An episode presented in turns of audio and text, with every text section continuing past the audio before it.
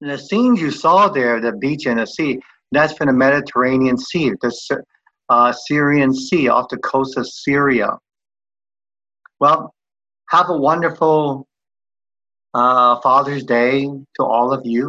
In case you don't know, it is Father's Day for many of the Asian countries in your Asia at this present time. It's Sunday morning. Wishing all of you fathers a day filled with warm memories, unconditional love, and total peace. Oh, wow. I send out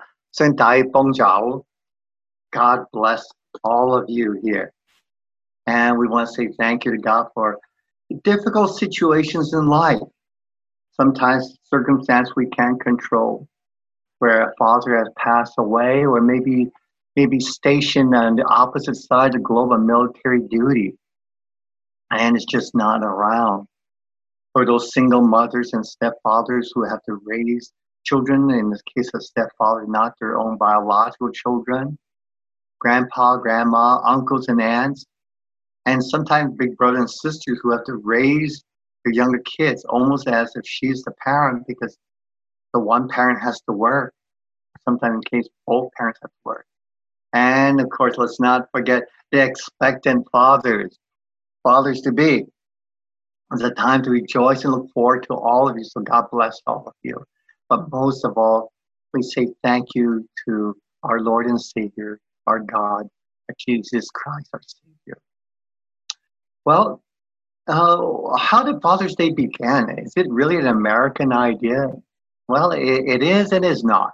You see, uh, no country had a Father's Day per se. But Father's Day began, see, when a very godly woman by the name of Sonora Smart Dodd, she's the daughter of a Civil War uh, sergeant who served in the Union Army. While attending church service one day at the Methodist Church, she heard a sermon on Mother's Day, and she loved her father dearly. She admired him as a person who's a strong leader, but full of love and compassion, who, when she was sixteen years of age, her mother died, leaving her as the only girl in the family with five younger brothers. And the father, with loving care, cared for all the children, even though he was by himself. So she dearly loved her father, and she sat in the pew at the Methodist Church and says, why can't they have a Father's Day? Something to honor fathers. So at the local Methodist uh, Ministerial Association and then the Y M C A, she petitioned for something called Father's Day. It slowly caught on, slowly got accepted and passed and adopted by various state legislature, eventually signed into uh, an act of the President of the United States and became a national observance, set aside as the third Sunday in June. She wanted to be on June fifth, which was the birthday of her father. But the first uh, Father's Day, they said, oh, there's not enough time to prepare for everything. So they set aside the nineteenth on that very first, I mean June, yeah, nineteenth on the very first Father's Day. Well, Father's Day in China was first celebrated in Shanghai on August the eighth. And it should be no surprise to many of you. If you look, see very carefully at, at this uh, return here and the postmark here, it's dated August the eighth.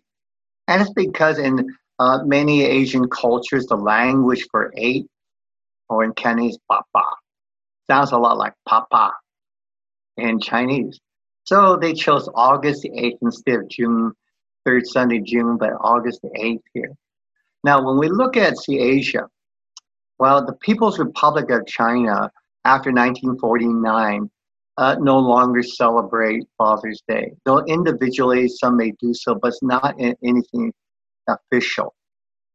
But it's still widely celebrated in other places throughout Asia, Hong Kong, Malaysia, Macau, Singapore, just like uh, in the United States, uh, which also does so in the Philippines, Japan, and Vietnam. And Taiwan, August the eighth, as I had mentioned, and Thailand, they celebrate on December the fifth. That's the birthday of the emperor, the king of Thailand, who they say was sort of like a godlike figure, who's the father of the nation. So that became their Father's Day. Well, here's some Father's Day well wishes you may wish to give your father if you're Chinese. And if you're not Chinese, you would give something equivalent. But this will help you understand how Chinese may observe it. And I'm sure there's many wonderful customs throughout the world, whether they are in the Hispanic culture or other European or African cultures. And of course, here's the standard dad, happy Father's Day. Or the one, dad, I love you, babango oine. But usually Chinese tend to, and I think a lot of Asians tend not to use the word love. It seems to be too, mm, too intimate.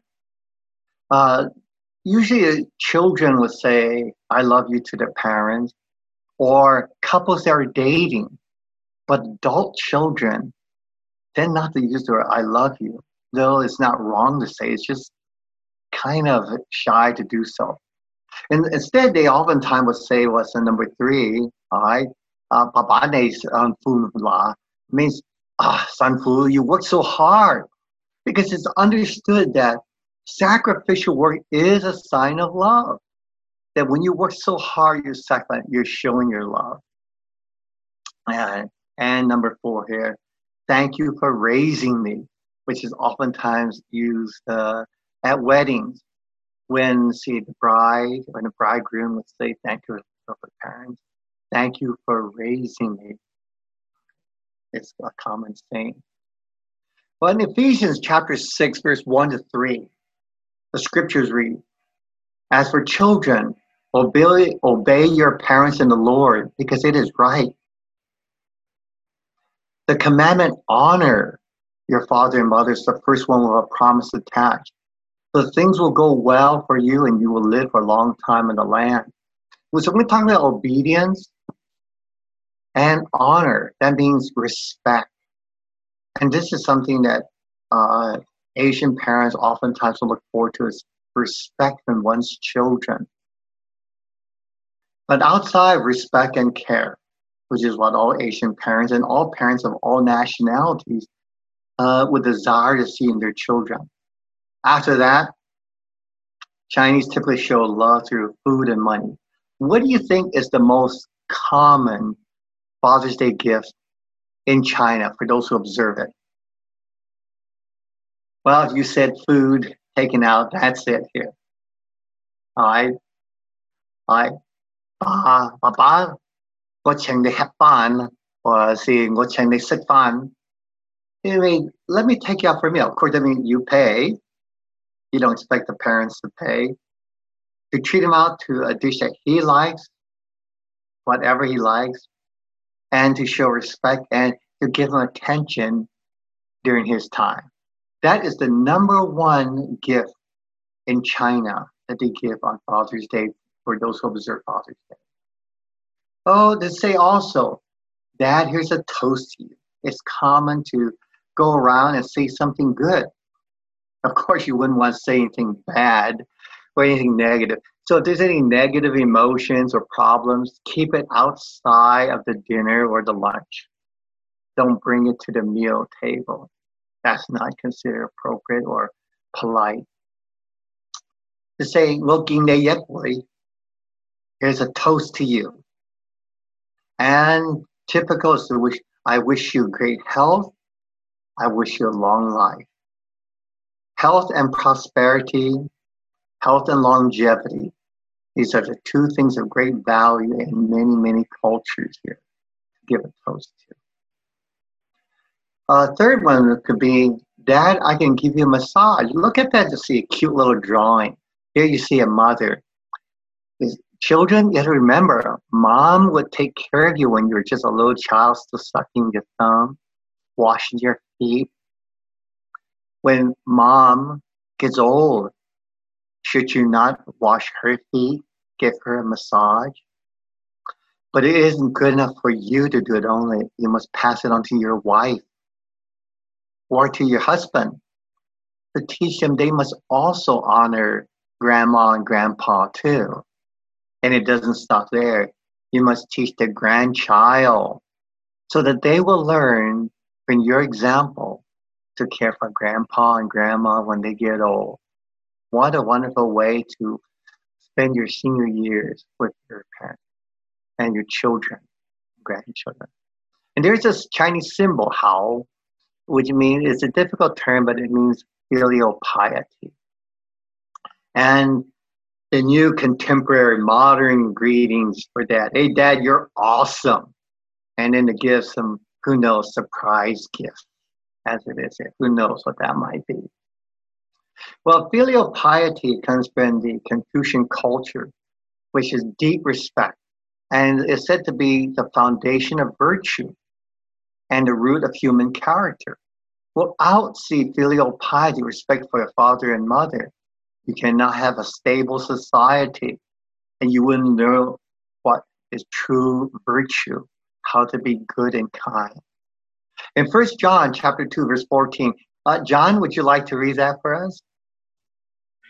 Yes, okay. Uh, First John two, fourteen. Uh, little children, I write to you because you know the Father. Parents, I write to you because you have known the one who has existed from the beginning. Young people, I write to you because you are strong. The word of God remains in you, and you have conquered the evil one. We need to be like parents. We need to be young at heart. We need to be like trusting little children, to know that there is a Father. And because we can teach others that we have known that God the Father existed from the beginning, and to know the Word of God. We know that from the prayer of Jesus, the Lord's Prayer, when the disciple asked, teach us how to pray.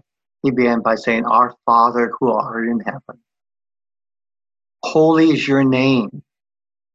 Your kingdom come, your will be done on earth as in heaven. We do have a Father who's in heaven. Do you know your Father in heaven? How well do you know him? Do you know him on a personal level or just as a figure of speech? Well, the apostles uh, wrestled with this question. In John fourteen, verse seven, eight, nine, ten, and eleven, and in verse eight, Philip said to the Lord, Lord, show us the Father, and we'll be content. Show us the Father. We, we know you talk about God, but can you show him to us? And Jesus said in John ten thirty, I and the Father are one. He is in me and I am in him.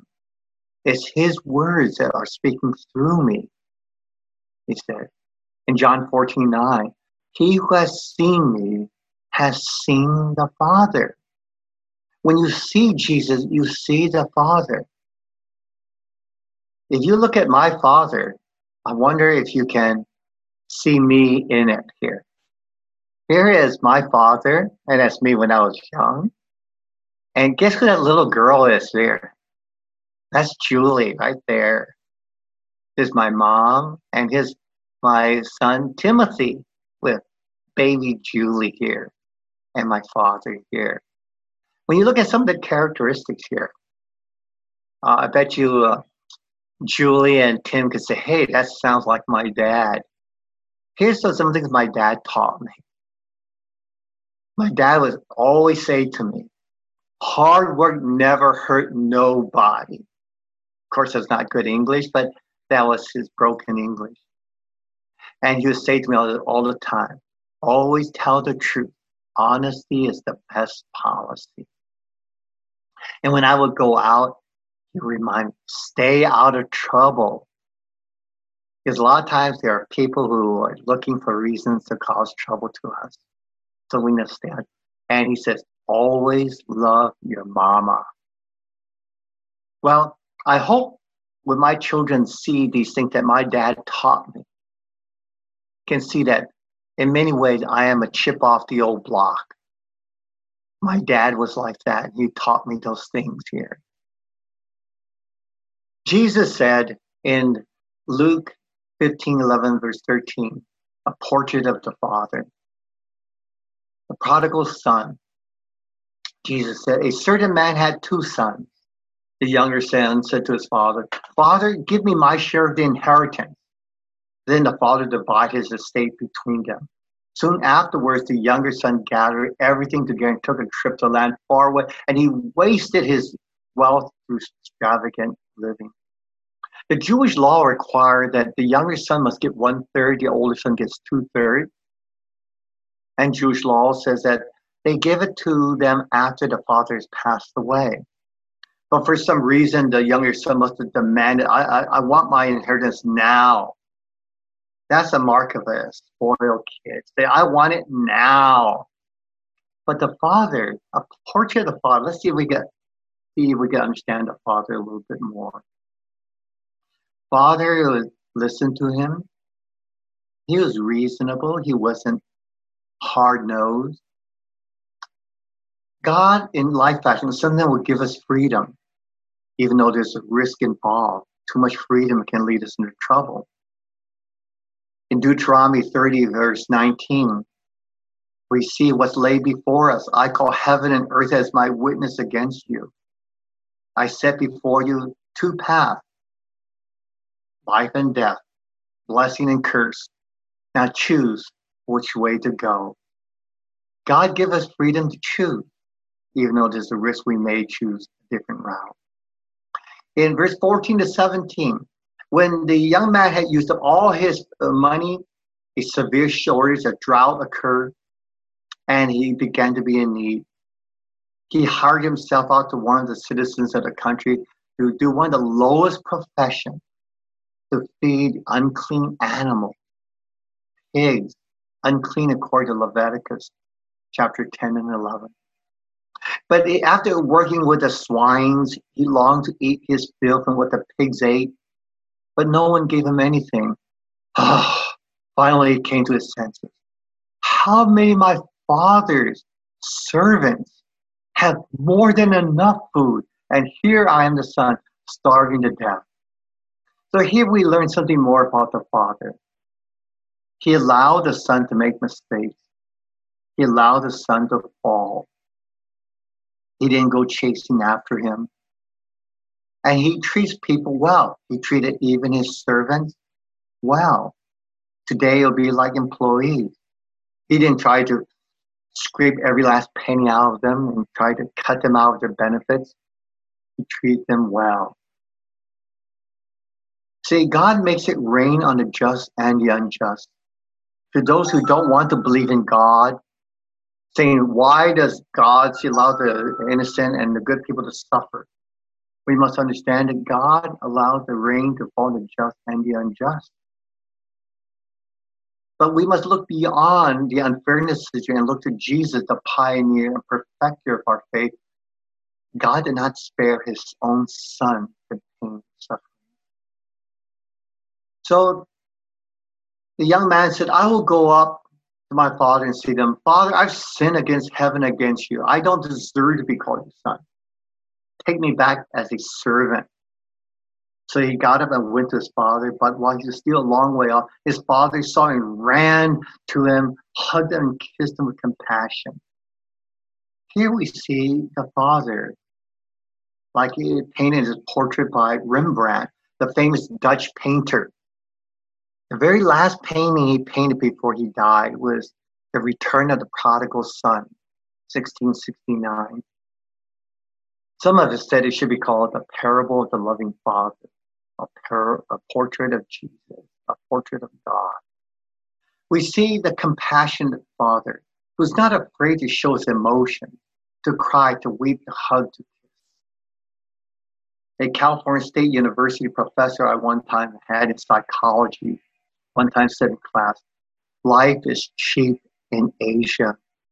There's so many people in Asia. He talked about a case where he was on a boat and see the river in Thailand.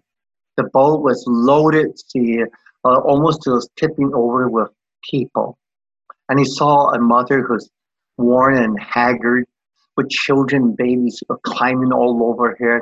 And the boat hit a rough wave and the baby that has her arm slipped out of her arm and fell into the river.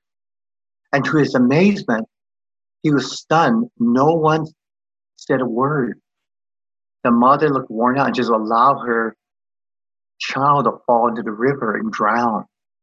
perhaps according to the Buddhist way of looking, to go on to a better life. Because of such great overcrowding in Asia, he said, life is cheap in Asia. But the Bible is not like that. God is not like that. In Luke fifteen, verse seven, the Bible says, if, if even one soul is baptized in Christ, there's joy and rejoicing in heaven over one soul. He cares for every one of us here. In verse twenty-one, twenty-four, then his son said, Father, I've sinned against heaven and against you. I don't deserve to be called your son. But the father ignored him and said, quickly to the servant, put, bring out the best robe and put it on him. Put a ring on his finger and sandals on his feet. Fetch the fatted calf and slaughter him. And let's celebrate with feasting, because my son was dead and has now come back to life. He was lost and is now found. You see, the son wasted his inheritance. If you look carefully, you see the sandal, the heel is all worn out, smooth, and it's coming off. The clothing was torn and tattered. So much you see his uh, knee and his thigh and calves showed between the hole on the back of his clothing. And you see the calluses on his worn feet. You see on his face, if you could see larger, the face swollen, and the hair is shorn. Maybe he cut it to sell it. We don't know. The son wasted his inheritance on prostitutes and on gambling and on riotous living. But the father doesn't hold that against him. He doesn't wave his finger and shake his finger at him and say, I told you so. He doesn't dwell on the past, but he's celebratory. I am thankful for the present. My son who was lost is now found. It's back here. But his older son was in the field. He came in, he approached the house and heard music and dancing. He called the servant and said, hey, what's going on? And the servant said, hey, your brother has come back and your father has slaughtered a fattened calf uh, for a celebration. Then the older son was so angry. I don't want to go in. But his father came out and begged. You see, the father is conciliatory. He wants peace in the family. In Matthew five, Jesus gave him a beatitude. Blessed are the pure in heart, for they shall see God. Blessed are the peacemakers, for they shall be called sons of God. He doesn't want us to fight and argue. In fact, the Old Testament repeatedly talk about people who all they do go around rabble-rousing, gossiping, causing, stirring up trouble. But Jesus says, blessed are the peacemakers. So the older brother said to the father, Lord, I've served you all these years, and I've never disobeyed your instruction. But you've never had a party for me, for me and my friends. When this the son of yours returned after riotous living, you have a celebration party for him. It's not fair, we sometimes think. It's just not right. It's not fair. Well, the portion we get in life is that life isn't always fair. But God is always faithful. God is the same yesterday, today, and forever. But we must accept this fact. God is, life isn't always fair. I remember when I was uh, studying at the Buddhist temple when I was younger. I remember the Buddhist priest uh, who was teaching us martial arts and teaching us Tai Chi. He would always use me to beat up on, to twist my arm, to extract pain from me. Occasionally he would do it to others, but also back off. But he would do it to me, and I said, oh, gosh, I hope he doesn't call on me. Oh, he calls on me again. Then you hurt me. I said, well, he's going to probably call someone else. He said, what? He called on me again? I said, what? And I said to him, why doesn't he call on someone else?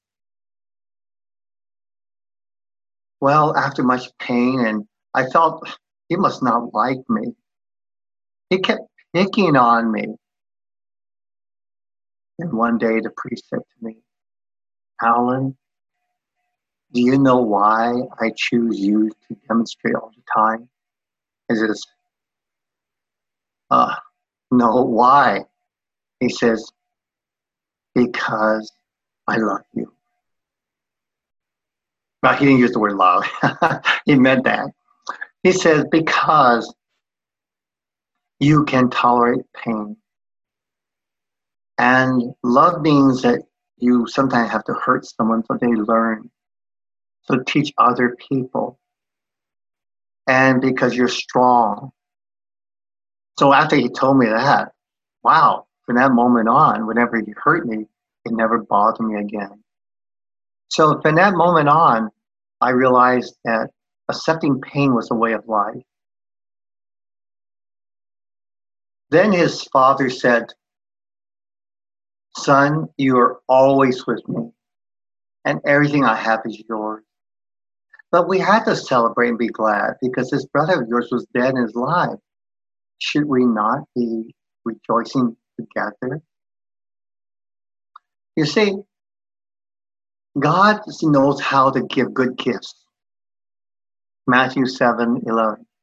God knew the gift to give to the older brother, a stable lifestyle full of the blessings of everyday life. But he also knew how to give the gift of joy to a son who has been redeemed. So if you sinful people know how to give good gifts to your children, how much more will your Heavenly Father give good gifts to those who ask him? God knows how to give good gifts to us. He gave it to us in his Son. This is the lesson of the day for us to understand. And that is that God cares for us, God loves us, and God will do what is best for us, even though we may not fully understand here.